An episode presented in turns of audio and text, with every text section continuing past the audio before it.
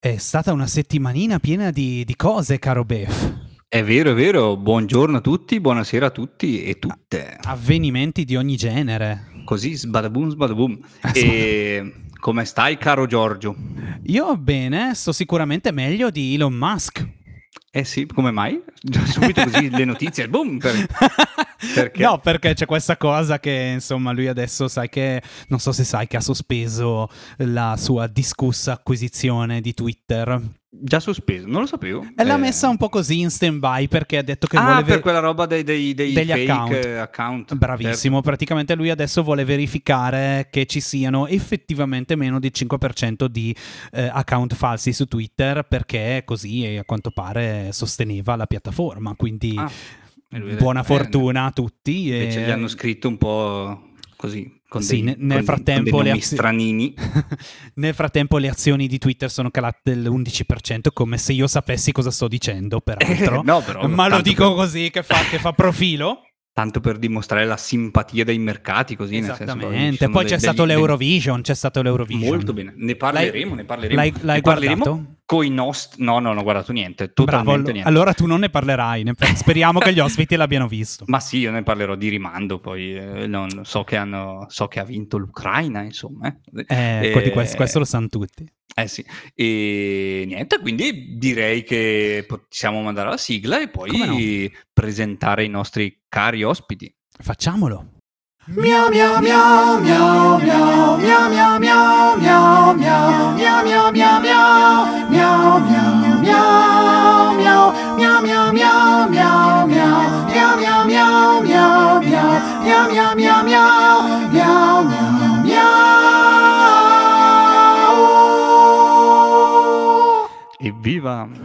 Evviva! Evviva!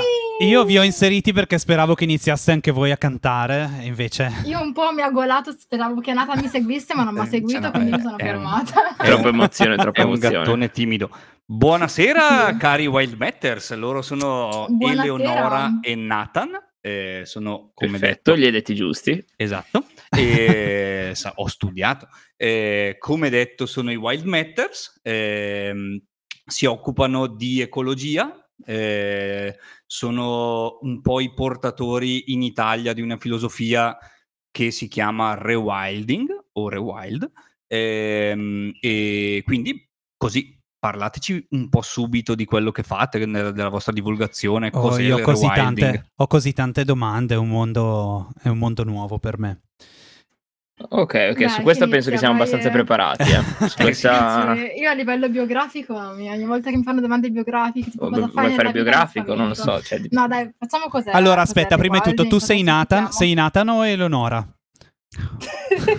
A chi dei due? Dipende dai giorni. Eh, o siete una cosa unica. No, allora io sono Eleonora e lui Nata. ok, Però... a posto. ci sta a chiarire. Ci sta, ci sta. Ci... e cosa riguarda? Allora, noi abbiamo appunto una, una diciamo, carriera sia di filosofi, e ho fatto filosofia, lui anche filosofia a Milano, e poi abbiamo fatto anche ecologia. E quindi l'approccio che, con cui ci poniamo all'ecologia è sempre un approccio sicuramente scientifico sul campo. Abbiamo fatto un sacco di collaborazioni anche in Italia con appunto Rewilding Apennines, che si occupa del rewilding sugli Appennini in Abruzzo precisamente, e, però anche un approccio filosofico. E del rewilding, quello che um, ci ha stupito molto quando l'abbiamo scoperto ormai sei anni fa, è appunto la filosofia del rewilding, che approccia l'ecologia e la conservazione delle specie in modo molto originale e in modo molto propositivo, cioè non è un'ecologia della, della distruzione, del fatto che andiamo incontro all'apocalisse, ma un'ecologia che dice, raga, dobbiamo restaurare gli ecosistemi, dobbiamo darci una mossa, dobbiamo reintrodurre specie carismatiche e fare qualcosa qualcosa di figo con gli ecosistemi. Sono stata un sacco pop, dillo te. Sì, sì è, un, è, è, un po' come se il progressive rock della conservazione fosse stato colpito da un'ondata di punk. Cioè, sostanzialmente siamo arrivati a, da, un, da un approccio della conservazione molto poliziotto, molto sul cerchiamo di rendere questo mondo il meno peggio possibile, cioè cerchiamo di salvare salvabile, anche se appunto la cornice in cui ci muoviamo è quella dalle 100 alle 1000 volte, un tasso di estinzione che va dalle 100 alle 1000 volte più in fretta rispetto a quello che è l'estinzione di fondo che gli scienziati hanno calcolato. Quindi stiamo andando incontro all'estinzione di massa delle specie, stiamo perdendo un sacco di biodiversità, un sacco di specie, un sacco di ecosistemi e c'è pure il cambiamento climatico, la, la, plastica, 8 miliardi di umani, insomma la situazione è stra gloomy, non è proprio una bella situazione. E Rewilding che fa? E Rewilding dice, ok, ma al posto che semplicemente salvare salvabile, rendiamo molto più figo questo mondo cercando di dargli un po' di frizzantezza, cioè andiamo a studiare un po' la paleoecologia, non fermiamoci a dire che vogliamo che il mondo sia più o meno simile a come era quello dei nostri nonni, ma andiamo a vedere com'era il mondo prima che i primi cacciatori e raccoglitori sterminassero la megafauna, cerchiamo di capire le relazioni ecologiche che c'erano ai tempi, capire come funzionavano gli ecosistemi quando c'erano ancora gli elefanti, ad esempio in Gran Bretagna per dire, o i leoni in Europa, e cerchiamo di capire cosa, viene, cosa è venuto a mancare quando è venuto a mancare e come si può aggiustare, perché cercare da un lato di rendere gli ecosistemi più funzionanti uh, a 360 gradi per se stessi e per noi, per i servizi ecosistemici di cui beneficiamo, ma anche renderli più carismatici, perché quello che, di cui parla spesso Rewilding è anche il tedio ecologico, cioè sostanzialmente eh, noi l'abbiamo fatto in Inghilterra, in, in, Scozia, cioè ovviamente lì cammini in un grandissimo giardino, bellissimo, eh? bellissimo, però è un giardino e appunto cioè, il classico il... paesaggio bucolico rasato a zero con un sacco di pecorelle che cioè, il rewilding nasce principalmente Però... nei paesi ricchi diciamo anche se poi ha tutta una filosofia che si sviluppa anche nel resto del mondo in cui sostanzialmente anche una filosofia decoloniali... decolonialista decolonialista in un certo senso ma ci arriveremo forse dopo. Cioè l'idea è che in Europa sostanzialmente noi abbiamo una visione del oh mio dio ci sono tre lupi che ci passano in giardino è la fine del mondo moriremo tutti quando abbiamo poi facciamo safari le... in Africa e vediamo ah, ci sono stati oggi i risultati della ricerca sul lupo in, in Italia, esatto, di Wolf Alps e altre organizzazioni, che dicono che ci sono circa 3.400 lupi in Italia, si stima, potrebbero essercene di più, di meno, però questo è cioè, di più, di, di, sicuro ce ne sono 3.400. Che più o meno era il numero che venivano abbattuti annualmente ai tempi fatto, del Re Sole. Cioè, esatto, quindi... E il fatto che adesso si dice o si pensa che sono tantissime. Perché? Perché come prospettiva, come orizzonte ecologico abbiamo in mente quello di 60 anni fa.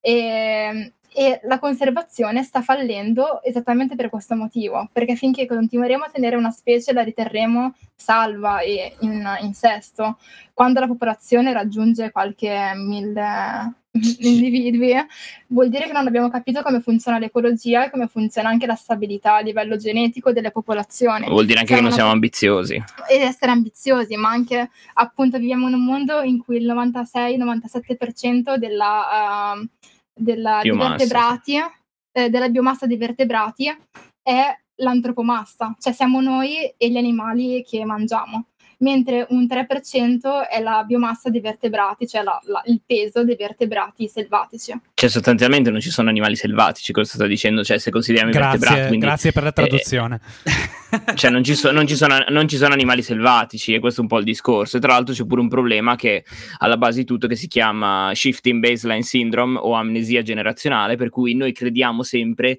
che l'ambiente come dovrebbe essere è quello in cui siamo cresciuti. Cioè noi pensiamo che l'ambiente migliore migliore dovrebbe essere quello in cui c'erano un sacco di maggiolini in Lombardia quando noi avevamo sei anni, per dire, e la generazione ne prima ho parlato pensava... oggi, oggi con mia mamma, ne ho parlato perché mi ha mandato la fotografia di un maggiolino che ha trovato e mi ha detto non li vedo da quando sono ragazzina È e vero? festa perché E hanno on- trovato il maggiolino. gene- Esattamente, ogni generazione pensa che conservare sia mantenere sostanzialmente gli ecosistemi a livello della propria gioventù, ma eh, ci siamo dimenticati sostanzialmente che oramai, si abbassa ancora prima della rivoluzione industriale, grandissimi danni erano stati fatti, cioè per dire, grandi estinzioni di fauna in Europa e in altre zone del mondo sono avvenute ben prima del, appunto del, della macchina a vapore. Esatto, poveri maggiolini. Quindi l'idea più o meno è questa, cioè sostanzialmente avere un... Cioè l'approccio, ecco, forse adesso lo dico in maniera così riassuntiva perché poi se vogliamo parlare di rewilding ci andiamo avanti non per la serata ma ci andiamo Ho, avanti ho per notato, giorni. basta farvi una So- domanda, mi sembra, e poi via. Sì. Cioè, sostanzialmente, perché poi non ci dicono magari che non siamo abbastanza preparati sul È che tema, però l- l'idea, l'idea sostanzialmente è questa, la conservazione si basa sul concetto di minimum viable population, cioè una cosa che non viene eh, tenuta presente è che la maggior parte delle volte l'obiettivo per dire che una specie è salva dall'estinzione è dire che ha un quantitativo sufficiente di individui per cui statisticamente parlando è improbabile che entro cent'anni vada incontro all'estinzione. Entro cent'anni. Cent'anni non c'è bisogno di essere biologi per capire che è uno sputo da un punto di vista evolutivo, per quanto concerne specie che ci sono magari da milioni di anni, per dire. Certo. Tipo eh, andare incontro all'estinzione il riccio che c'è in giro da prima del, della tigre dei denti a sciabola, è, è, ridicolo pensare che camperà magari altri cent'anni. E quindi l'idea è proprio quella di essere più, più ambiziosi. E, e, su questo è appunto quello che, che, si cerca di lavorare con il rewilding, cioè passare da, appunto, da una, un approccio che sia propositivo, cioè cercare di uh, fare ecco, una sorta di intervento a cuore aperto sugli ecosistemi, cioè un intervento anche invasivo, riportando specie, eccetera, ma per poi lasciare che una volta fatto questo intervento medico gli ecosistemi stiano bene, non abbiano più bisogno di un nostro costante manipolazione, piuttosto che la situazione attuale in cui è una sorta di accanimento terapeutico, in cui continuiamo a un pochino mettere, un pochino togliere, un pochino mettere, ci sono gli orsi, gli orsi stanno andando via dalla Bru- dal, um, dal, Trentino perché ci sono soltanto due e ne mettiamo altri 10 e poi diventano 50, allora aspetta che li riduciamo un attimo, poi diventa ancora troppo pochi, dobbiamo certo. fare il sanguamento e il problema è l'accanimento terapeutico. Mm. Però Domande, e quindi vai. tecnicamente eh, voi da rewilder, se si dice così, eh, cosa fate sul campo? So che Però io stati... avevo altre domande, eh, ma va bene. Rispondiamo Beh, altre domande. Rispondiamo prima alle domande che vi fa Befeldo, che conosce già no. tutto quello che fate, mm. ma va bene. Dai, va bene. Ma i nostri ascoltatori no. no. Secondo me è interessante ovvio, capire ovvio, da questo ovvio. discorso teorico come si arriva sul campo, cosa okay. avete fatto ad esempio con... Eh, eh, Rewilding, Appenine di cui parlavate prima. Mm-hmm eccetera. Poi siete stati. Beh, noi nello specifico parliamo, parliamo, e cerchiamo di vendere il rewilding agli ascoltatori. Eravamo fare un sacco di reel, foto. No, non è vero. Anche una, una, mentre piantavamo degli alberi eravamo lì a fare una divulgazione. Però allora in generale eh, i principi su cui poi le, le, persone, le associazioni che praticano rewilding eh, si basano sono le cosiddette 3C, che quindi sono corsa, quindi dei, dei cuori molto grandi di biodiversità protetta, corridors, quindi dei corridoi ecologici, e C, eh, la terza C sta per carnivores, quindi carnivori. E soprattutto in Abruzzo quello che facevamo era focalizzarci sulla connessione tra i diversi parchi regionali e parchi nazionali, tipo Parco del Sirente Velino, Parco Nazionale d'Abruzzo Lazio Molise, Riserva del Genzano, quindi connettere queste aree, quindi facendo dei corridors, dei corridoi, che è una delle, delle basi del rewilding, e l'altro, essendo che c'erano già i grandi, cioè un grande predatore, due grandi predatori, anzi il lupo e l'orso, era quello di fare sensibilizzazione e fare anche degli atti pratici tipo recintare eh, zone con allevamento per far sì che non venissero, specialmente gli orsi, a fare intrusione. In Una delle cose anche interessanti è anche la gestione dei rifiuti a prova di orso, mm-hmm. oppure um, praticamente la disposizione di cartelli, segnaletica stradale volta a spingere persone a rallentare in zone con la possibilità di attraversamento di orsi o di altra fauna. Quindi sostanzialmente è un lavoro da un lato sulla coesistenza, laddove la, re- la reintroduzione non è necessaria, perché lì stiamo lavorando un pochino sulla possibilità della reintroduzione della lince, ma è una cosa un po' più complicata, più teorica, più da studio, da ricerca, perché prima bisogna fare appunto un, una valutazione sia sociologica che una valutazione appunto ecologica. Però in concreto se gli ecosistemi già li hai, quello che devi fare è cercare di migliorare la connettività, perché noi abbiamo tante piccole zone protette, ma se tu le zone protette non le colleghi e sono divise da barriere architettoniche letteralmente, certo. a meno che non sei un volatile, eh, per la maggior parte degli animali è un suicidio attraversare molto spesso le strade. Chiaro. E di conseguenza anche la connettività è difficile, di conseguenza appunto anche c'è un rischio di estinzione appunto per, per isolamento, appunto è come se noi avessimo trasformato gli ecosistemi continentali, nazionali eccetera in delle isole. Isole. Certo. Sostanzialmente al posto che delle isole circondate dall'acqua sono isole c- circondate appunto da zone urbane difficilmente attraversabili per un gran numero di specie comunque che richiedono ma appunto zone di attraversamento più sicure. Ah, poveri animali. C'è Così. un po' una merda. Abbastanza, eh, devo sì. dire. Ma io volevo chiedervi, um, quindi l'uomo è la tragedia di questa terra? Perché io la penso sì. così, io la penso così, volevo capire se siamo d'accordo su questa cosa. Anche, appunto, ci sono diverse interpretazioni, quello che tu dici appunto... L'antropocene. Ehm, viene chiamata appunto antropocene, cioè l'era in cui l'umano ha un impatto così forte nel globo che ri- ri- lascerà un'impronta geologica. Questo sicuro. esatto. Però molte persone dicono: no, non è vero, non è antropocene, cioè non è l'umano in generale, ma la colpa è più specifica è la colpa del capitalismo, ad esempio, o degli occidentali, o comunque del patriarcato. È chiunque altro... persona abbracci il capitalismo, quindi lo chiamano in modo diverso perché dicono guarda gli indigeni non c'entrano nulla, quindi siamo gli occidentali o appunto persone come eh, in Cina, eccetera, che abbracciano un certo stile di vita consumistico. Persone Allora, sì. per me il focus sulla colpa ci sta fino a un certo punto, mm. nel senso vado un pochino contro tendenza, perché un po' mi rifaccio anche anche Ernie Ness, padre dell'ecologia profonda, che diceva sì, va bene, cerchiamo di capire quali sono le cause, ma al diavolo le cause ultime e al diavolo le cause eh, unilaterali. Cioè ci sono persone tipo ecofemministe che dicono la colpa è del patriarcato, del modello del maschio dominante, cacciatore, eccetera, bla bla bla. Sono alcuni che dicono la colpa è del capitalismo, della prospettiva occidentale, alcuni dicono che è il monoteismo, eccetera, però un dato di fatto è questo. Cioè da quando Homo sapiens esiste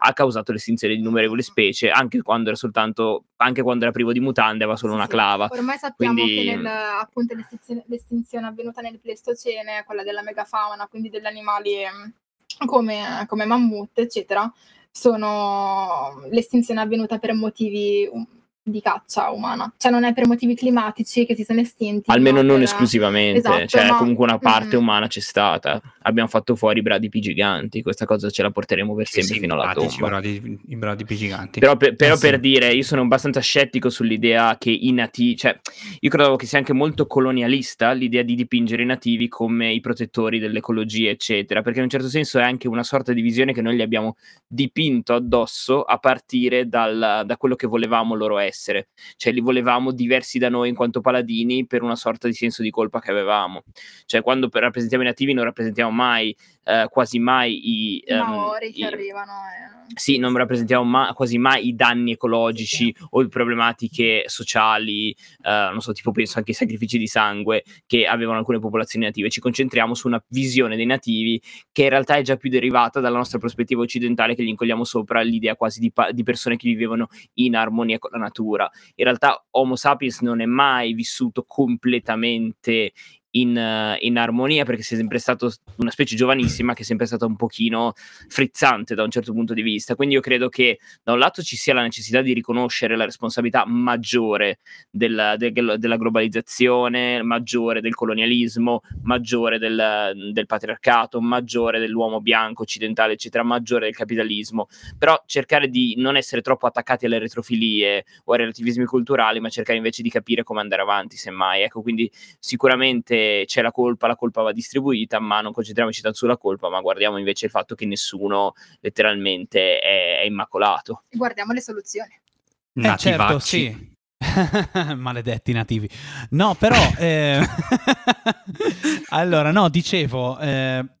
Allora, però, voi avete detto una cosa interessante, proprio, proprio questa cosa dei nativi ehm, e del fatto che insito nella natura umana, in qualche modo, di voler prevalere e quindi di non, di non convivere in un modo Att- att- ecco, attenzione, mm. attenzione, perché quella è, la, è, l'obiezione più forte che può essere fatta. A, cioè, io penso al libro di Harari, che ha, del, ha delle inesattezze, come il fatto di aver detto che non ci sarebbe più stata alcuna pandemia, e poco dopo che mm. l'uscita del suo mm-hmm. libro è proprio uscito, è arrivato il Covid. Tempismo. Quindi, eh, al, al, di là, al, di là, di quello, eh, l'idea di questa sorta di, antro- di, antropologia negativa, come viene definita, è l'idea che se tu dipingi Homo sapiens come intrinsecamente dannoso per l'ambiente, non ci sia quasi nessuna cioè c'è una sorta di rassegnazione certo. nei confronti della nostra cattiva natura e per me non è così, è niente affatto così, in realtà c'è un cammino che ci ha portato oggi ad essere più consapevoli come mai prima d'ora della storia sia del nostro ruolo che, del, che dell'esistenza degli ecosistemi, cioè oggi sappiamo molto di più sulle altre specie di quanto abbiamo mai saputo in qualunque luogo del mondo e per me è importante mm. perché in realtà è forse il momento più negativo ma anche il momento più positivo, cioè il, il XXI secolo è un po' così per tante tematiche, il momento Concordo. peggiore è il momento migliore. Sì, sì, poi appunto noi siamo una specie specie molto giovane, quindi ancora dobbiamo trovare non tanto la nostra nicchia ecologica, ma il nostro ruolo ecologico, in quanto comunque animali di grande dimensione, quindi animali Kingston species le chiamerebbero in ecologia, quindi animali di un certo impatto. E di questo grande impatto non, non possiamo sottrarcene. in un modo o nell'altro. Anche vuoi spiegarci cosa, cosa, si intende per chi, chi sto species? Chi, per chi sto sì. cazzo? Sembra cazzo beh. No. chi eh vabbè ragazzi, voi sapete eh. l'inglese, io meno. Chi sto la, la spe- esatto, Giusto? la specie eh, chiave la, la, specie eh, roccia chiave, stone, chiave, sì, chiave di volta. Chiave di volta. Sì, chiave di volta, c'è quella che appunto in architettura regge un arco e se l'arco d'ecosistema la chiave di volta è una specie o delle specie che tengono mh, diciamo in armonia un determinato ecosistema perché con esso si sono evoluti e quindi hanno delle dinamiche molto specifiche con cui sono connesse attraverso altre specie. E appunto una, un esempio è il lupo, che è molto famoso, un altro esempio è il, il castoro o la lontra di mare, il famosissimo lupo, quello di Yellowstone, che tutti sanno la storia del, di Yellowstone. Di come Sapete tu, tutti la storia del lupo di Yellowstone, vero? No, solo la storia di Cappuccetto Rosso. Eh, stavo dicendolo io, guarda. Perché siamo scemi Allora uguali. vai. Allora, scegliete una storia, potete sceglierne una e basta. Quindi, no, scegliamo quella di Yellowstone, che secondo me è molto interessante. Anche le lontre sono interessanti. Anche le, e non avete niente. balene Scusate, non, a... non, avete nulla sulle nutrie? Eh, eh no. Eh, no, no, no, eh, purtroppo no. A me piacciono le, le nutrie. Le, le nutrie sappiamo solo che vengono mangiate dagli sciacalli dorati, però... non a Milano, non a Milano, spero. per ora, per ora. per ora. Vabbè, no, niente, parliamo dei lupi a Yellowstone. Sostanzialmente questa è una storia ancora abbastanza dibattuta da vari ricercatori per capire esattamente quanto sia diventata una sorta di, um, come dire, uh, leggenda in un certo senso da un punto di vista dell'ecologia o quanto poi effettivamente sia reale. Cioè, abbiamo tanti studi che dicono che è reale e poi c'è anche qualche studio che dice aspetta, però mh, fino a un certo punto perché potrebbe essere stata esaltata. Però diciamo che sostanzialmente la storia che è andata così. E entro gli anni 20 più o meno i lupi sono stati rimossi completamente da, dall'ecosistema dello Yellowstone. Dopo essere stati rimossi, il quantitativo di cervi wapiti, uh, che sono praticamente diciamo, cervi, l'equivalente dei cervi rossi, ma lì in, uh, in America, sono moltiplicati tantissimo, ma non solo si sono moltiplicati tantissimo senza il predatore principale, anche sono diventati lazy, sono diventati sfaticati, cominciavano a mangiare sempre allo stesso punto, eh, generalmente no. vicino all'acqua, alle fonti d'acqua, eccetera. E quindi cosa succedeva? Si stavano comportando a conti fatti come un gregge di pecore. Uh, alla fine nel 95, un po' anche per iniziative di alcuni gruppi nativi, uh, iniziative soprattutto di collaborazione tra la, gli Stati Uniti e il Canada, dal Canada sono arrivati questi, se non sbaglio, mm, una decina di lupi più o meno. Eh, di lupi sono stati rilasciati nell'ecosistema di Yellowstone e hanno cominciato a prosperare. Di conseguenza, cosa è successo? Hanno cominciato ad abbattere i wapiti ma non solo, hanno innestato quella che viene definita ecologia della paura. Cioè sostanzialmente quando tu sei predato non, non vai in giro a mangiare tutto il tempo, mangi, ti guardi intorno, ti sposti, eh, devi passare una buona fetta del tuo tempo a non mangiare, a non fare appunto il tosaerba. Di conseguenza questo ha dato la possibilità alla vegetazione di rigenerarsi. In particolar modo penso ai pioppi lungo gli argini dei fiumi. I pioppi hanno fatto sì che sostanzialmente... Um, da un lato uh, arrivassero più castori, perché c'è una sorta di simbiosi tra il pioppo e il castoro. I castori a loro volta hanno creato le, le pozze, hanno rallentato il corso dell'acqua, hanno permesso a vari tipi di avifauna, eccetera, di ricolonizzare la zona. Poi c'è anche questo fattore, la vegetazione lungo il fiume è diventata più densa e con la vegetazione più densa c'è stata meno esposizione al sole, con meno esposizione al sole alcune specie di pesci tipo le trote, che hanno bisogno di acqua molto ossigenata, hanno cominciato a tornare in quelle zone perché l'acqua fredda è più ossigenata, quindi c'è stata una sorta di uh, rinascita della biodiversità, quindi poi con l'arrivo dei pesci arrivano di nuovo le lontre, eccetera, eccetera.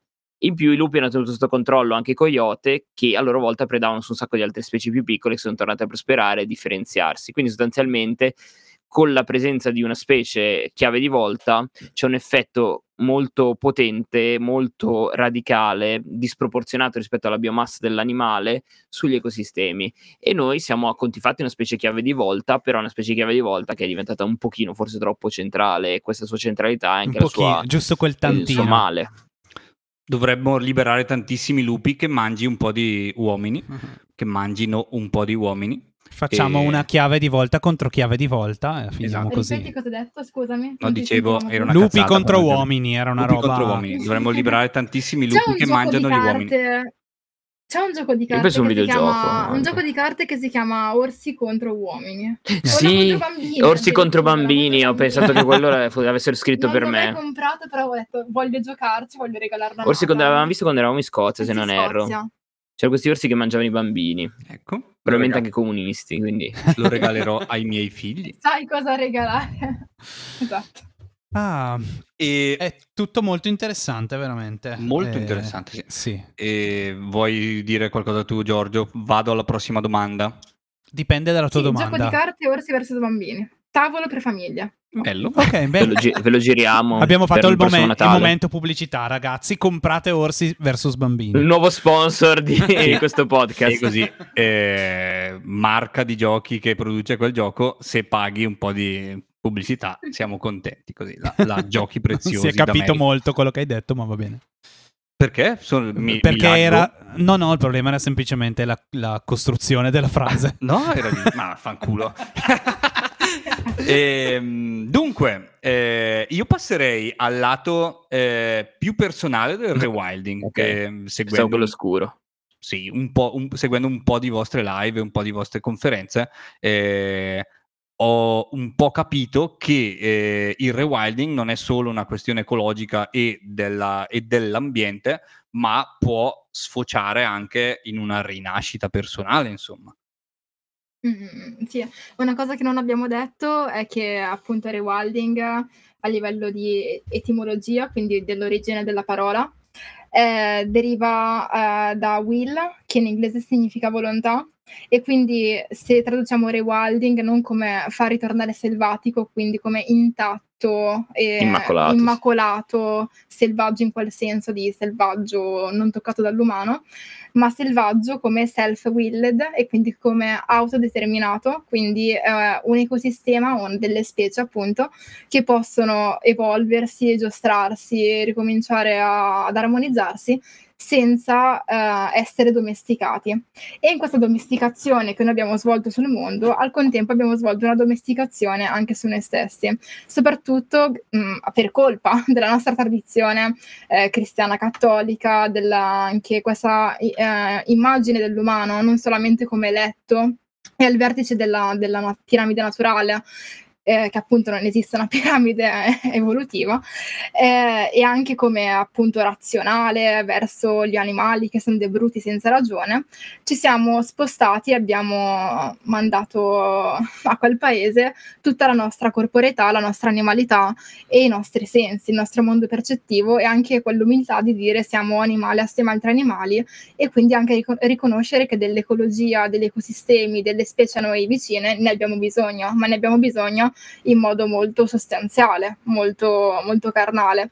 E il rewilding personale vuol dire riavvicinarci eh, da una parte agli ecosistemi, dall'altra parte a noi stessi, alla nostra identità come animali e ai nostri sensi. Una cosa che io e Nathan facciamo spesso è andare gi- in giro nei, nei boschi nudi. Ah no? In come pratica- in Blanco! pratica- Come Blanco! In pratica, Giorgio, no- no, gli umani sono olobionti. Sono? Non fa una piega. Non fa una piega. Olobionti. Olobionti. È una parola che sta andando forte ultimamente, eh. Però beh... Io sono stato che olobiondo. No, cioè vuol dire che noi stessi siamo degli ecosistemi abitati da altri chiaro, microrganismi, eccetera. certo. Certo. E sì. sostanzialmente l'idea di riappropriarsi dell'animalità significa proprio riconoscere che l'ecologia comincia proprio a partire dal proprio corpo Madonna. e partendo a coltivare la relazione col proprio corpo si coltiva anche la relazione con l'ambiente. È tutto bellissimo, ma se io penso di essere un ecosistema, guarda, finisce col suicidio, te lo dico, perché Tipo se inizio... Oh mio faccia, Dio, per l'amor del cielo. Attento Infa- quando fai lo scrub, potrebbe essere Oh, violenza nei confronti di una comunità biotica. Ah, Vorrei essere totalmente privo di, di- di Di un roba corpo. addosso. Eh, lo so. Ok.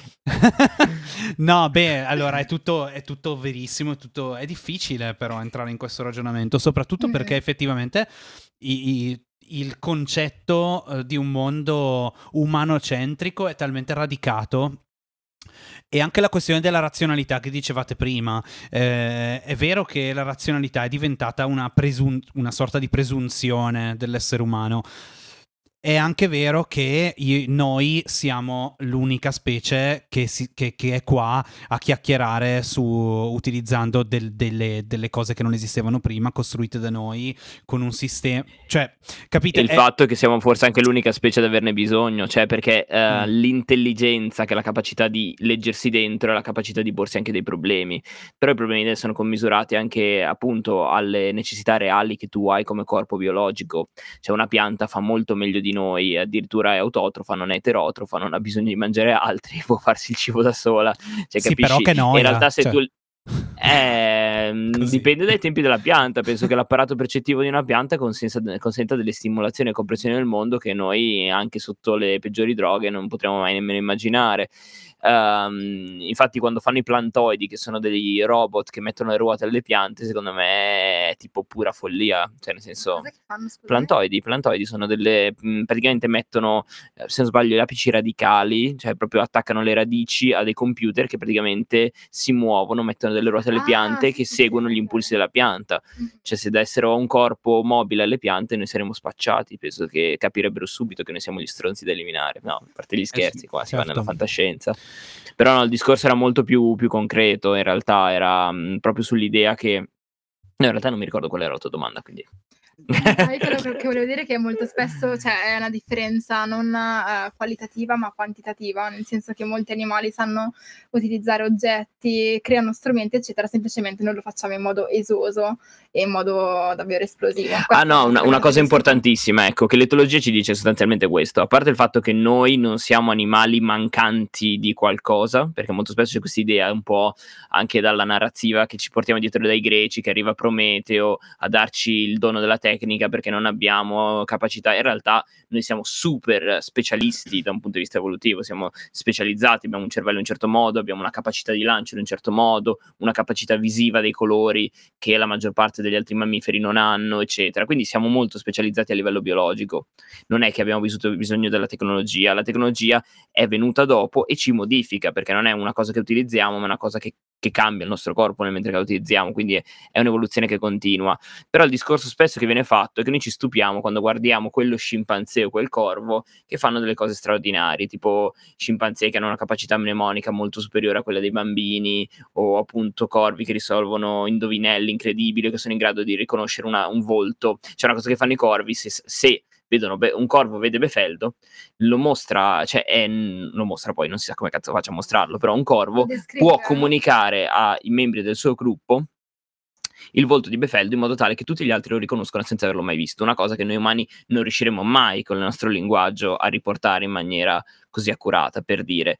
Ed è una cosa abbastanza che ci dà da pensare, perché noi generalmente quando pensiamo all'intelligenza umana, alla fine non pensiamo all'intelligenza umana media. Noi siamo 8 miliardi e tendiamo a considerare l'intelligenza umana come l'intelligenza di Einstein, come l'intelligenza di qua e di là. Però quando consideriamo gli animali non consideriamo mai il più intelligente dei corvi, ma cerchiamo un, un livello medio. Probabilmente se noi dovessimo fare dei test con le nostre capacità medie, e, e può essere una specie imitativa, noi la maggior parte delle cose, è vero, noi siamo qua a parlare con un computer, a parlare con un microfono, a parlare online, ma nessuno di noi probabilmente sarebbe in grado di replicare questa tecnologia dovessimo ripartire da zero. E, e questo è anche un dato da tenere presente. Io non so attaccare una... il microfono, quindi... Sì. e l'abbiamo visto prima. Sì, sì, eh, è un'ottima risposta. È un'ottima risposta. Bravi. Avete vinto. Bravissimi. e Andiamo avanti con le domande. Tu ne hai una o... Comunque abbiamo, abbiamo visto l'Eurovision. Eh? oh, brava, brava. Quindi eh, cosa... Meritava, l'Ucraina meritava. Cioè, nel senso che alla fine le altre erano molto lagnose. Ho detto, se fosse... sì, erano due palle, davvero. Cioè, abbiamo provato, abbiamo fatto tutta la, una carrellata delle canzoni. Tutte, allora, all'inizio pensavamo che fosse una scelta puramente politica. Mm. D'altra parte, poi, quando le abbiamo ascoltate, abbiamo detto... Cioè, la nostra idea era, generalmente, se due cose hanno più o meno lo stesso livello, a livello musicale, intendi? No, in generale, se okay. tu hai due candidati che sono esattamente identici, eh, ad esempio un uomo e una donna, io, a parità di capacità nel mondo in cui viviamo oggi, sceglierei la, il rappresentante, diciamo, che, di quella che potrebbe essere la minoranza. Eh, stessa cosa avessi una persona di colore, una persona eh, caucasica, scegliere la persona di colore. Perché questo? E uno dice, eh, perché è discriminazione? No, perché praticamente per tutto il resto della storia abbiamo fatto esattamente il Chiaro. contrario, quindi Vabbè. ora c'è bisogno di controbilanciare. Di per conseguenza... il principio di tenere a quello più debole, nel senso se io accendo una partita di calcio di due squadre, tra due squadre che non tifo, di solito tengo a quella che sta perdendo per... No. Il, problema, il problema subentra quando c'è l'Inter, vabbè. Vabbè, quello... il, il, il, discorso principale da fare in questo caso specifico è che um, avrei appoggiato comunque la scelta politica di far vincere l'Ucraina, però se avessero fatto vincere l'Ucraina senza alcuna capacità canora, con una canzone che fosse stata di pessima qualità, eccetera, avrei detto ok, era molto tirata per i capelli. Però devo dire che ascoltando altre canzoni non c'è nulla che poi noi non siamo di... cioè disclaimer, non è che noi abbiamo, entrambi abbiamo suonato, eccetera, fatto cose nel mondo della musica, sì, sì però non, però non abbiamo le, le, competenze, ma dato che conta anche la volontà del pubblico da questo punto di vista, ed è anche la volontà del pubblico che ha fatto vincere l'Ucraina, se non vado errando, posso dire che nessuna delle altre canzoni mi ha preso al punto sì. di dire no, questo doveva assolutamente vincere. Ma allora per la... me avrebbe dovuto vincere la rappresentante di lista, che non, che non c'era purtroppo. Sì, eh però... No, infatti avrebbe dovuto arrivare lì. purtroppo, eh, in realtà la, la, verità secondo me è che la, anche se l'Eurovision ha come regola che la politica non deve entrare, secondo me quella è una regola di merda. Eh, cioè la politica entra sempre in queste cose, soprattutto in un, in un contesto come quello dell'Eurovision in cui, eh, cioè un, un, contesto in realtà di unione totale, di celebrazione, di festa, di fratellanza.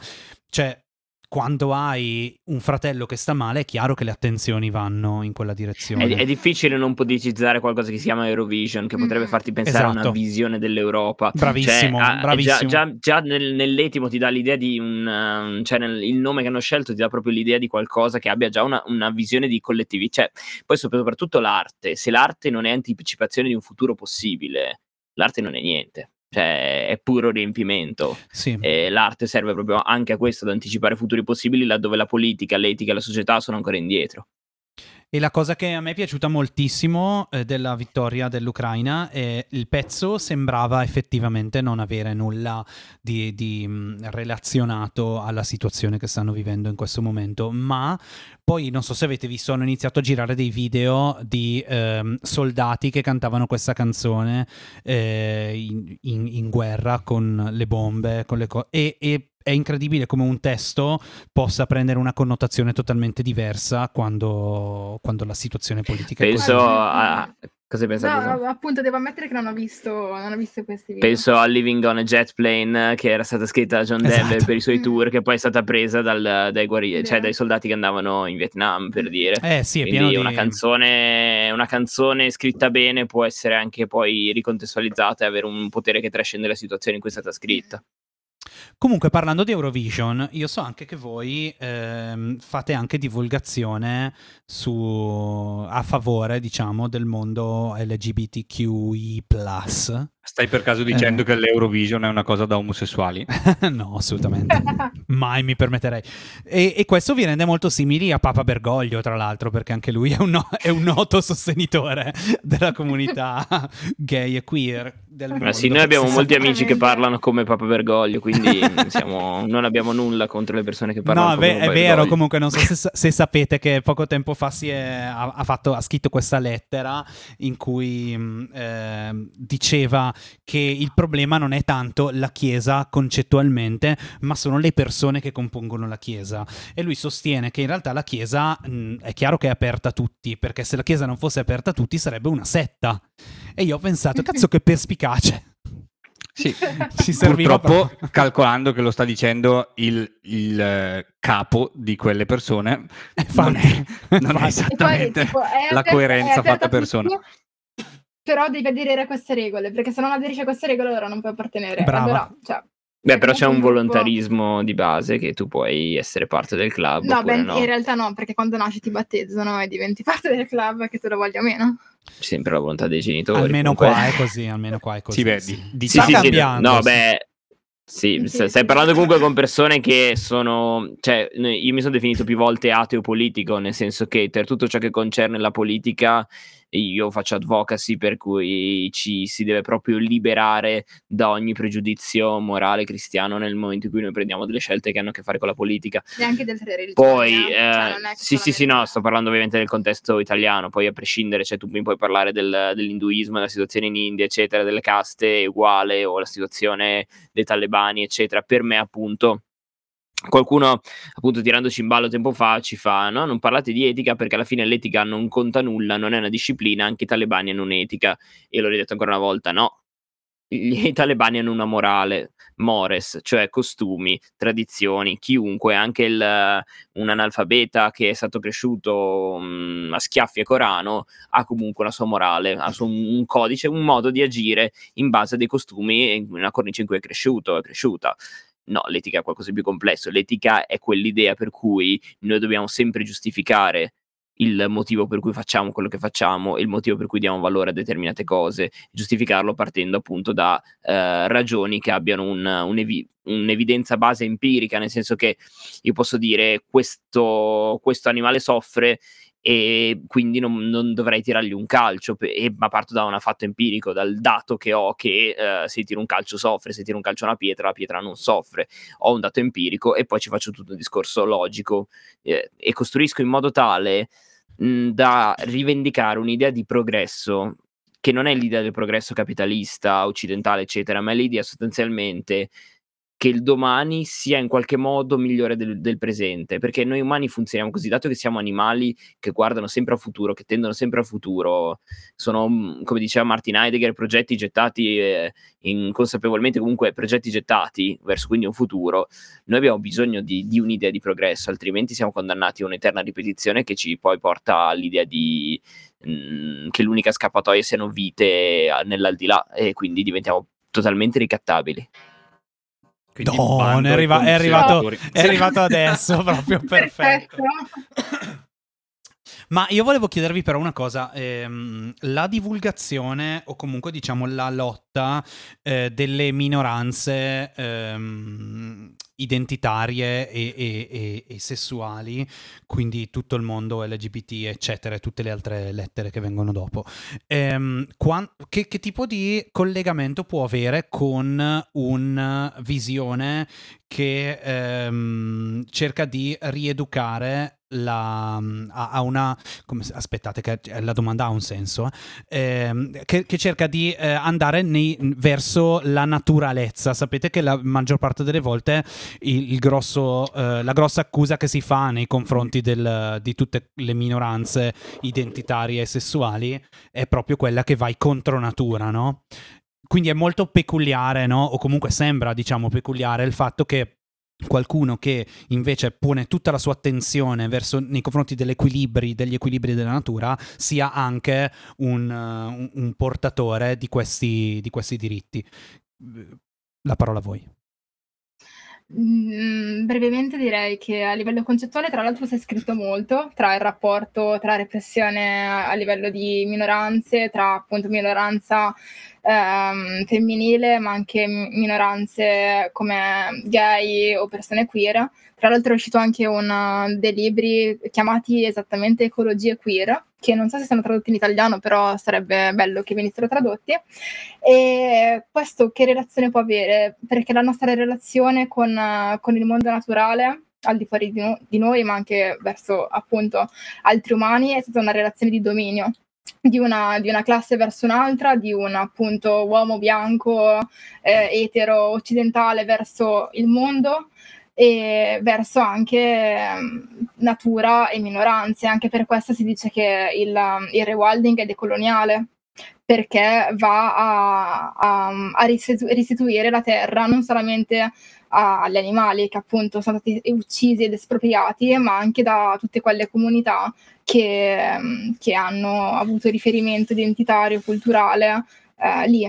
E la storia di, di violenza che, che, le persone all'interno di minoranze subiscono è equivalente a quella che hanno subito, stanno, stanno subendo le altre specie da parte di appunto una classe bianco occidentale. Uh, io dico che forse avremmo dovuto tutti leggere molto di più a scuola On Nature di John Stuart Mill, in cui chiariva perfettamente questo discorso dicendo che c'è un piccolo problema di fondo quando parliamo della natura. Quando parliamo della natura noi parliamo della tradizione o parliamo appunto della morale, non parliamo della natura. Perché, o, perché o la natura è tutto ciò che esiste, punto, quindi semplicemente natura è sinonimo di realtà, o natura è tutto ciò che l'umano non è. Ma se l'umano non è automaticamente perché dovrebbe ispirare a, ispirarsi a qualcosa che è diverso da sé, perché dovrebbe prendere dei codici morali, degli esempi eh, da qualcosa che è diverso da sé.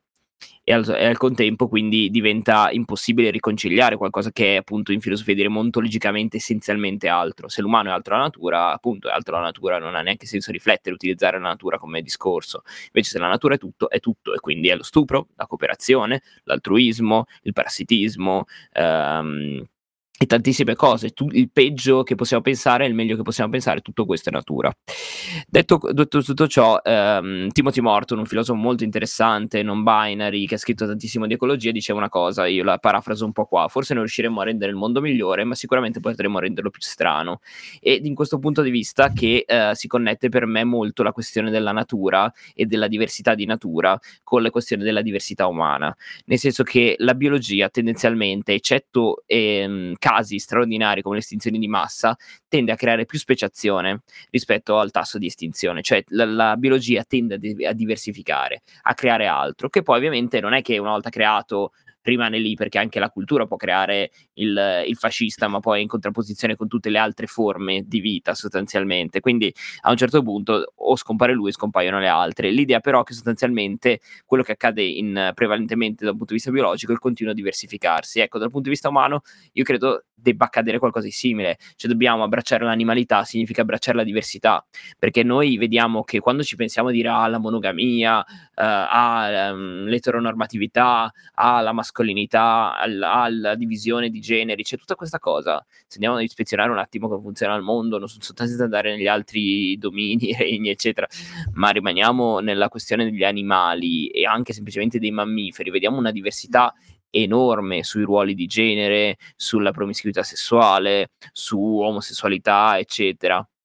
E quindi l'idea è accettare la diversità che è presente nel mondo naturale o che è semplicemente nella comunità dei viventi, come preferisco chiamarla io. La comunità dei viventi è varia e dato che noi come specie sostanzialmente siamo una specie, come ho detto all'inizio, che non è che siamo eccellenti da un punto di vista intelligenza, ma quello che ci riesce bene è la mimetica, noi siamo incredibilmente bravi a imitare i, il volo degli uccelli, imita- cioè noi da quando siamo nati come specie non facciamo altro che osservare e cercare di replicare. Ecco, vorrei che replicassimo anche un pochino più delle differenze e della, mm, e della diversità che c'è all'interno del mondo biologico, invece che mh, mm, sostanzialmente tracciare una linea, da un lato ciò che ha a che fare col bestiale, da un lato ciò che ha a che fare con l'umano, perché poi alla fine ci siamo ritagliati un'idea di umano vitruviana che sostanzialmente è totalmente fuori, fuori dal mondo. Sì, è un...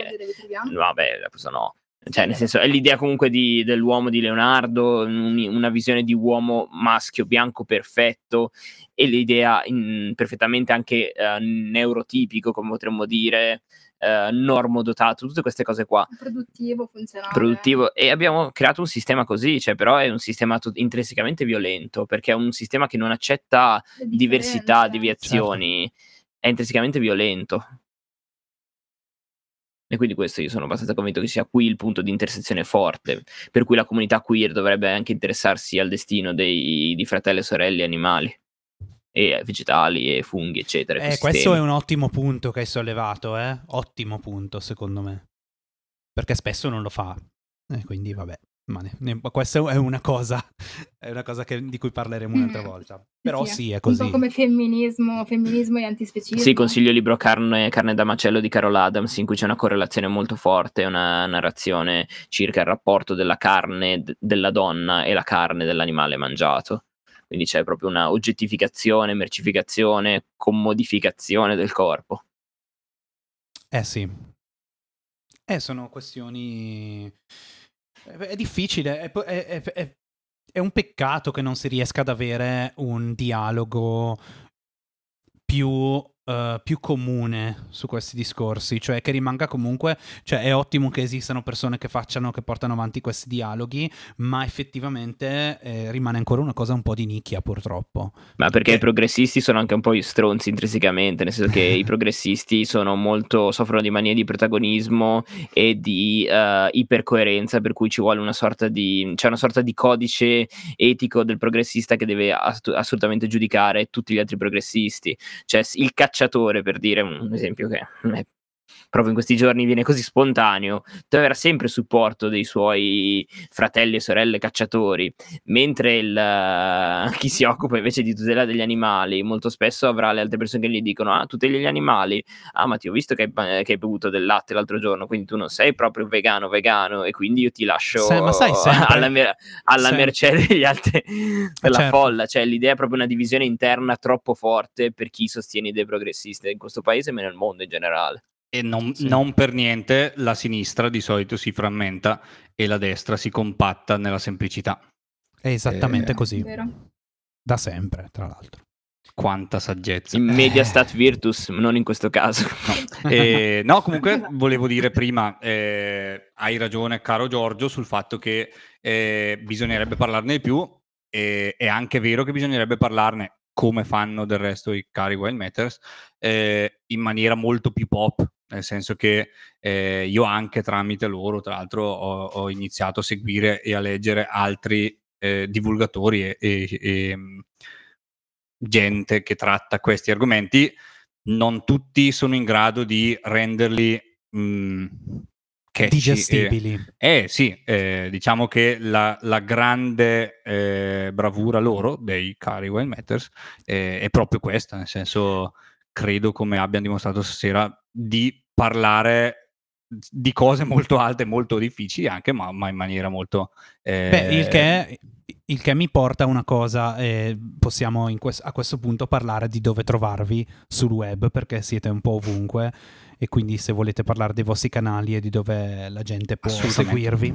Noi siamo rizomatici, siamo, esatto, siamo, siamo come una pianta, funghi. non abbiamo un cervello, quindi puoi tagliarci il canale, ma noi siamo su qualche altro canale. eh, sì, siamo su Facebook, su Instagram e su YouTube e ci trovate scrivendo Wild Matters. Che si scrive Wild, Wild Matters per chi ci ascolta. Come, come è scritto qua, esatto. Esattamente. E poi ci trovate sulla Rewild, Rewild Academy Italia.it. Perché voi fate anche dei corsi su queste cose. Sì. Sì, sì, sì, sì, sì, E poi se volete fare i capitalisti andate su Amazon, ci trovate anche su Amazon, perché effettivamente allo stato dell'arte è molto più eh, onesto lavorare per Amazon che per certi editori, quindi ahimè, duole dirlo, ma è così, quindi va detto quel che va detto. Bene, bene. Allora, ehm, siamo comunque mancando 10 minuti all'ora. Eh sì. Devo dire. Eh, non so se abbiamo tempo di fare la nostra simpatica rubrica Ciò di cui nessuno parla. Vi abbiamo rubato tutto il tempo. No, no, no. Io no, innanzitutto vo- voglio fare la mia rubrica e mi prendo con Hai una rubrica? questo spazio. Ho una rubrica Tecnocasa. Tecnocasa. È, è l'unica cosa di cui mi occupo durante la settimana e quindi vi dico che... Aspetta che prendo i miei cari appunti. No, dimmi e... che non ci sono altre case di VIP, ti prego. Ci sono case di VIP. No. A New York. Ma in che senso? Cioè, hai una rubrica di casa ho, VIP? Ho la cioè, rubrica cioè, di Tecnocasa VIP. Befeldo si che... occupa di vendita di case di VIP. Ogni puntata mi occupo di una vendita di, di una casa. Pagano per farlo? Magari delle percentuali. Dovrebbero, però è, è, andata così. Sono quelle cose che si formano così eh, naturalmente e ormai sono, sono, sull'onda. E la casa di eh, Gianni Versace a New York, ah, a Nuova York, niente meno. simpatica cifra di 70 milioni di dollari, quindi oh. così pochino. Eh, no, in realtà... Eh, milioni, milioni. In realtà ho introdotto... Questi sono cosa... dollari, dai.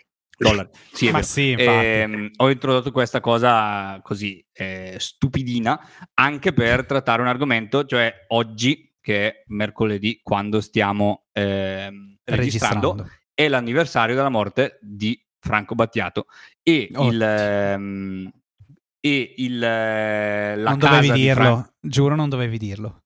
Perché? Ah, perché adesso piangerò. Mi eh, momento, Ascolteremo tutte le canzoni momento tragico al podcast di cui tutti parlano. No, Ab- ragazzi, avremo non... finalmente un titolo clickbait Giorgio piange per Giorgio Franco piange, esatto. E, e, niente, la casa di, del caro Franco Battiato diventerà un museo e quindi... Quale? Quella, non quella siciliana. Quella di Milo. Eh, ah sì? casa di Milo. Eh sì, eh sì ah, dai. siciliana. Pensavo e... ci vivesse anche qualche parte della famiglia, insomma. E Carmen Consoli, tra l'altro. E Carmen Consoli è sempre là, da quello eh che sì, ne so. Eh, visto, sono vicini era tipo la casa, era, erano vicini di casa, caspita.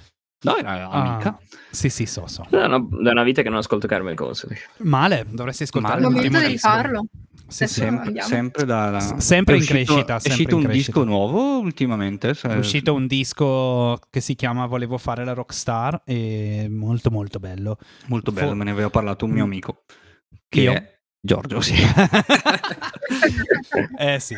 Eh, ragazzi, comunque a questo punto io devo darvi assolutamente questa notizia. Grazie alle pendole. Sdong. ecco, allora, l'altro... per altre otto battute. L'altro giorno su quel... Ah, otto veramente? Eh sì, perché sono le dieci e ne le abbiamo fatti due. Ah, ok. Così. Allora, eh, l'altro giorno su quel bellissimo posto chiamato Facebook, su un gruppo di cui on- onestamente non ricordo, forse era il gruppo sulle cinesate, non so, vabbè, um, quei gruppi altissimi che io frequento, eh, qualcuno ha scritto che gli è apparso come sponsorizzata eh, un, un, altro gruppo di Facebook che si chiama Ballbusting Network. Puoi spiegare io, cosa tratta? È Ballbusting Network. Allora, scusa. No, no, non so ball so busting. Ball busting. Allora, è una community di uomini che hanno l'hobby di prendersi a pugni lo scroto a vicenda. Beh, ci sta. Scusa, scusate, abbiamo parlato solo di cose intelligenti Ma finora. È una cosa sessuale Dovevo... o un hobby? No, no, no, è, tra... proprio un... è tipo i bro. È uno, è uno sfoggio di, di, forza come i gorilla Bravi. che si battono i silverback e si battono bro, il petto. Bravo, Ehi, bro, bravo. Ti, ti, do dei pugni nello scroto. E lì si danno pugni, nel... ma lo fanno anche per esempio i monaci buddisti, no? Si sa che è una cosa che loro si prendono a martellate i coglioni. Eh, ma, ma, a vicenda? O... Quello ah, è, il te- è, il tedio di meditare in cima a una montagna per eh, troppo sì, eh. tempo. In questo caso lo fanno a vicenda, non solo hanno un sito dove io non sono andato specifico, Dai. ma allora hanno questo sito che penso sia Ballbusting qualcosa, Ballbusting Network se volete cercarlo. E nel sito si possono caricare foto, video e anche È proprio una comunità e anche creare eventi. Quindi, oh, se vuoi... Vabbè, ma è chiaramente un fetish. Cioè sì, non... si può creare l'evento Beh, di ball busting, tipo. No? Bisognerebbe andare quando il podcast si espanderà. Potrete fare anche delle inchieste e esatto. farete un'inchiesta sul mandiamo, mandiamo Befeldo come infiltrato. Assolutamente. Ma, oppure invitiamo un ballbuster eh, la prossima, nella prossima puntata. Sarebbe... Allora, cari, ascol... cari, ascoltatori, cari ascoltatori, se eh, praticate la, questa questa cosa del ball busting, mi raccomando, fatecelo sapere e venite, sapere. E... venite a parlare con noi. Potremmo ecco, fare quindi... anche una simpatica esibizione. Tra senso... l'altro, vorrei dire all'amico di Facebook, qua, questo, questo tizio che ha scritto su, sul gruppo, che queste cose eh, escono per via delle ricerche correlate. Eh sì, quindi, carissimo, hai cercato delle robe strane, sappilo. Ecco. Eh, bene. Eh, eh, ti ricordi, Bef, c'era una cosa riguardante... C'era una cosa, perché qui, qui, qui, c'è una cosa, quando lui mi ha mandato questa, eh, questa notizia, io gli ho girato... Stai praticando ball busting? No, ma- magari. Beh, non si sa mai, prima o poi. No, in realtà non mi ispira perché mi, mi, non, non, sono tanto non, credo che, non capisco come possa eh, ispirare qualcuno, onestamente. Ma sì, oh, eh, del resto... Beh, ma apriamo la mente. Fa parte di quei feticismi... Dovevate chiederlo alla psicosessuologa. Esatto. Siete arrivati con la notizia nel momento sbagliato. Alla, tornerà, tornerà. Però eh, questo mi ha rimandato la mente ad un video che avevo visto da, da poco tempo e cioè... Ehm... No, no, no, no, aspetta, no, parliamone dopo. Lo ah, mandiamo. Okay, allora, per gli ascoltatori sentirete solo l'audio, cercherete di capire di che cosa si tratta, altrimenti andate a vedere. Comunque ne parliamo Su appena YouTube. finisce. Esatto.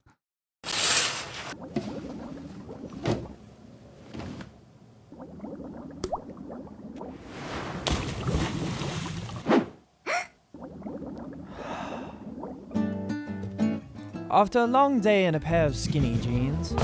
Nothing says happiness like a soothing dunk of the tea bag into a steaming hot cup of chamomile tea. After you've pitched your tent for the night, doesn't it sound delightful to sit back, relax, and dump two plump marshmallows into a piping hot cup of cocoa? not the cocoa type. Perhaps your thing is two olives and a fizzing martini. È martini. lunghissimo questo video. Lo so. A me in realtà era arrivato solo quello breve. che schifo. With the testacuzzi, feel free to let the boys go skinny dipping, or perhaps chunky dunking is more your style. This isn't your mother's jacuzzi. Clearly, it's your father's. E ragazzi, abbiamo appena visto la pubblicità del testi così. Per Bacchus esiste esiste. Il testi Non così. la, re- cioè, la regalo subito, no? Spesso La dobbiamo usare lega- per i regalare a. Pellegrino. Spe- spe- eh, s- spieghiamo chi ha appena ascoltato senza guardarci su YouTube che si Esatto, tratta è la simpaticissima e meravigliosa Yakuzzi per testicoli. È una Yakuzzina piccolina con le, con, le due, con le due forme per le palline e tu metti dentro, fa glu glu glu. Devi Questo mettere un po' di acqua, è, è molto simile al nuovo modo di contra- contraccettivo maschile che stanno inventando. Eh, lo stavo dicendo. Bravissima. eh, Molto probabilmente è, è una cosa contraccettiva. Esatto, E- tra, l'altro, tra l'altro sta proprio arrivando in Italia la pillola contracce- contraccettiva Mm. maschile. Sì, l'ho letto anche questo e vorrei tanto sapere come andrà a finire, visto che io personalmente non mi ricordo nemmeno che mi devo svegliare la mattina. Immaginati l'uomo medio quanto riuscirà a, tene- a mantenere Ma infatti dobbiamo cosa farla fatta. testare a Befeldo, Esatto. che è una Ma persona molto precisa. volentieri, l'altro, con gli orologi che suonano Mol- molto volentieri, eh, perché come ben Se sapete, vedremo un terzo figlio o una, te- una figlia, significa che non funziona. non lo vedrete, non lo vedrete. E, e comunque, ehm, così, tra l'altro, un, un tema così molto ricorrente della divulgazione dei, dei Wild Matters è proprio la sovrappopolazione del nostro pianeta, quindi cade a fagiolo, insomma. E penso che nessuno possa dire nulla a riguardo. E no, invece pare che, che sia una- un, un argomento spinoso. Lo è? Assolutamente sì. Più dei gatti, molto più dei gatti. Molto più dei gatti, più del poliamore. Ah sì, Voi eh, non avete idea di quanto la gente sia gelosa e di quanto voglia dei gatti e di quanto voglia dei figli e su queste cose non, eh, non c'è modo di, di spiegare che tra che l'altro una sono, regione- sono totalmente equiparabili, peraltro. Cioè, I moti- gatti, i figli Sì, dico, dico le, mo- le motivazioni per cui uno vuole o dei gatti o dei figli sono sempre avere qualcosa da coccolare. Nient'altro. Sì, esatto, anche perché vuoi un, un bambino, poi non vuoi una teenager che ti rompa le palle. Esatto. Sì, sostanzialmente abbiamo un problema del- di questa sorta di feticizzazione dei bambini e invece non in c'è quel un senso, non in quel senso. Nella- del, del- del crescere dei bambini, ma non abbiamo alcun desiderio poi di avere effettivamente dei figli, dei soggetti con un'autonomia che magari ci dicono che siamo appunto delle persone responsabili, che hanno idee di politiche diverse dalla nostra. eccetera. Cioè, mh, noi vogliamo avere qualcuno che sia fondamentalmente eh, manipolabile per la maggior parte del tempo e raramente c'è quella consapevolezza che quando hai un bambino in realtà è anche un figlio o una figlia. Cioè, non- e le due cose coincidono, non sono semplicemente che come quando compri gli animali pensando che restino piccoli, tipo ti prendi un, un baby un baby maiale, poi ti arriva ad avere 130 kg, 200 kg, e tu dici ma io lo volevo piccolino per tenerlo sul divano, eh mi spiace. Tra l'altro c'è un Eh, libro stupendo a riguardo di, eh, adesso non voglio dire stupidate, Laura Pigozzi credo, che si chiama Adoro mio figlio e- e- e- ed è veramente interessantissimo e, e parla del, um, di, tutte quel- di tutti quegli errori che il genitore fa con il figlio proprio proiettando questi desideri di manipolazione di cui state parlando adesso. E, e purtroppo è, è- è così. Sì, sì, è molto, penso che si chiami così, ma mm, adesso Non aspetta, lo conoscevo. lo googolo.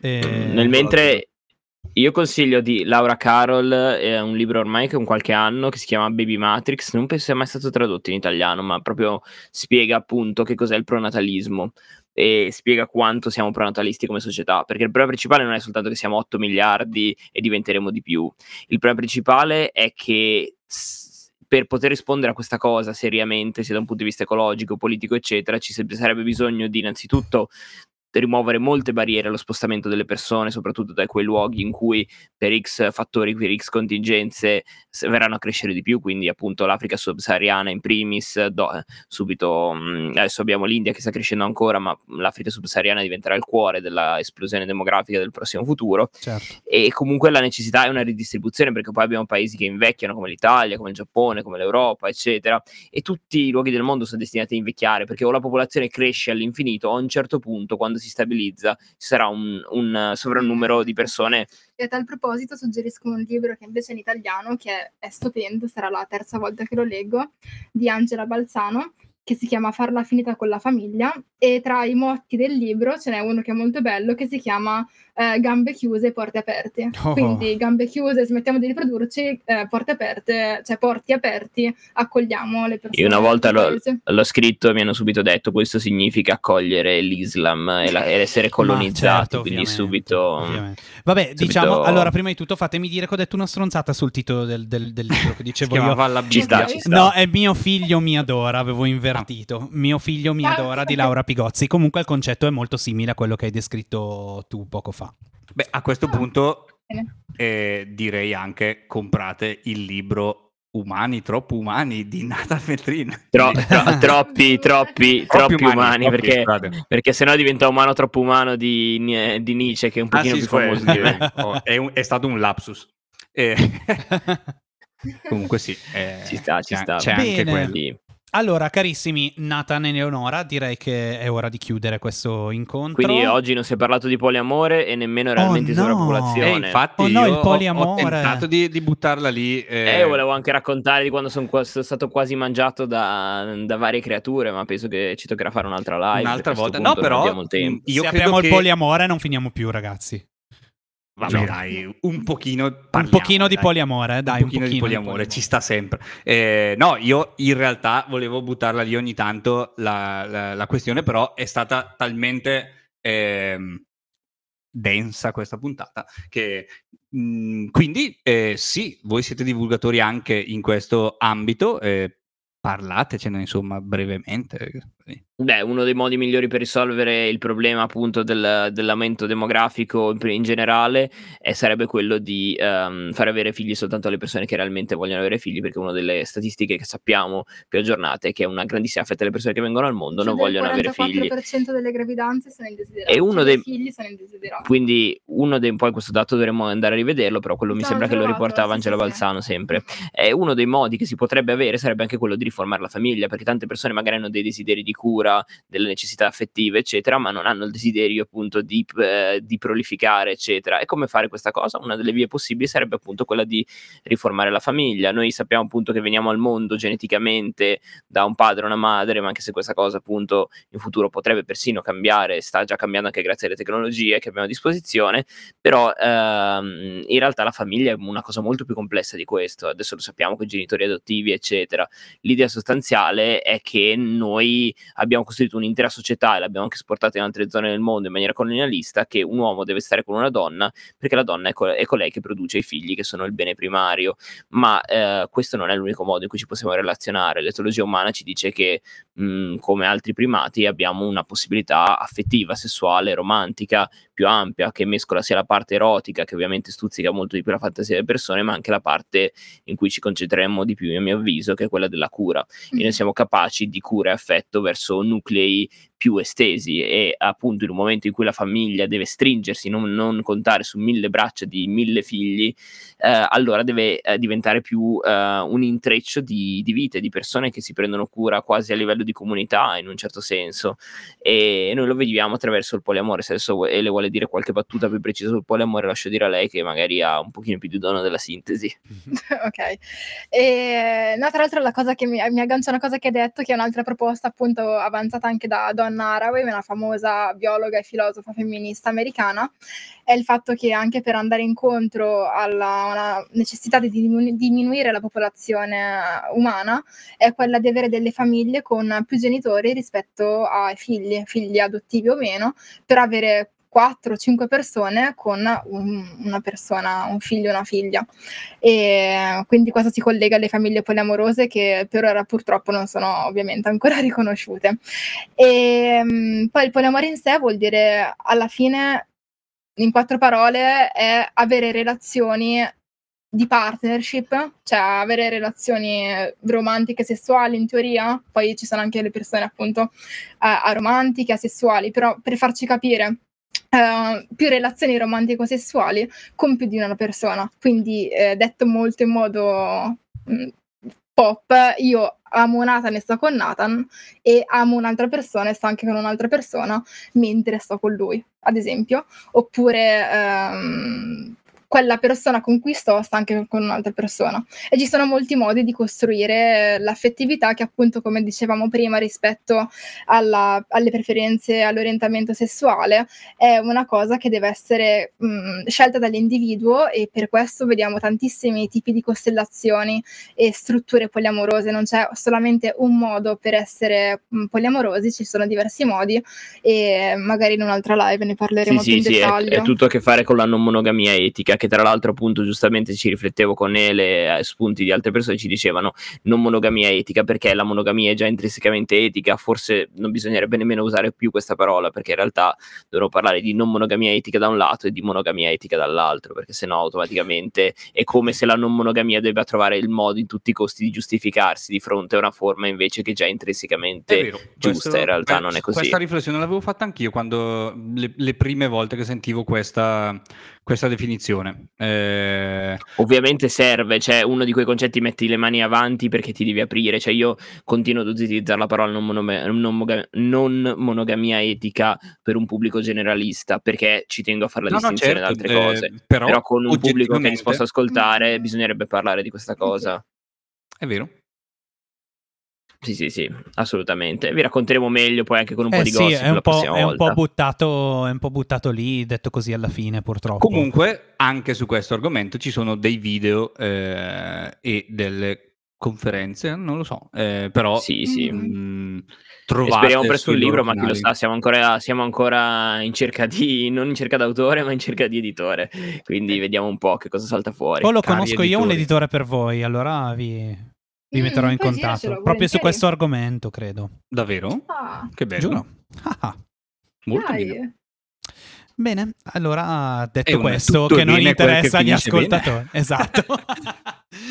eh, bene ragazzi, allora intanto è stato un super piacere, speriamo di riavervi qua perché gli argomenti sono tantissimi e se ne può parlare ancora per molto eh, come abbiamo appena potuto vedere, e quindi Befeldo hai da aggiungere qualcosa? Beh, aggiungerei eh, che i produttori della Testicuzzi, se volessero mandarci dei campioni, eh, li proveremmo volentieri. Io no, visto, onestamente, io visto, non ho voglia di mettere roba. Visto che abbiamo fatto questa pubblicità, insomma, se anche un po' finanziate il, post, il podcast di cui tutti parlano, insomma. Questo bis- va bene. Bisogna mettere il pane sulla tavola, insomma.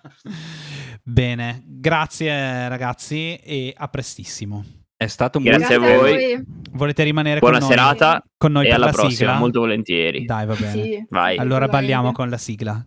Ciao ragazzi. Ciao ciao. ciao.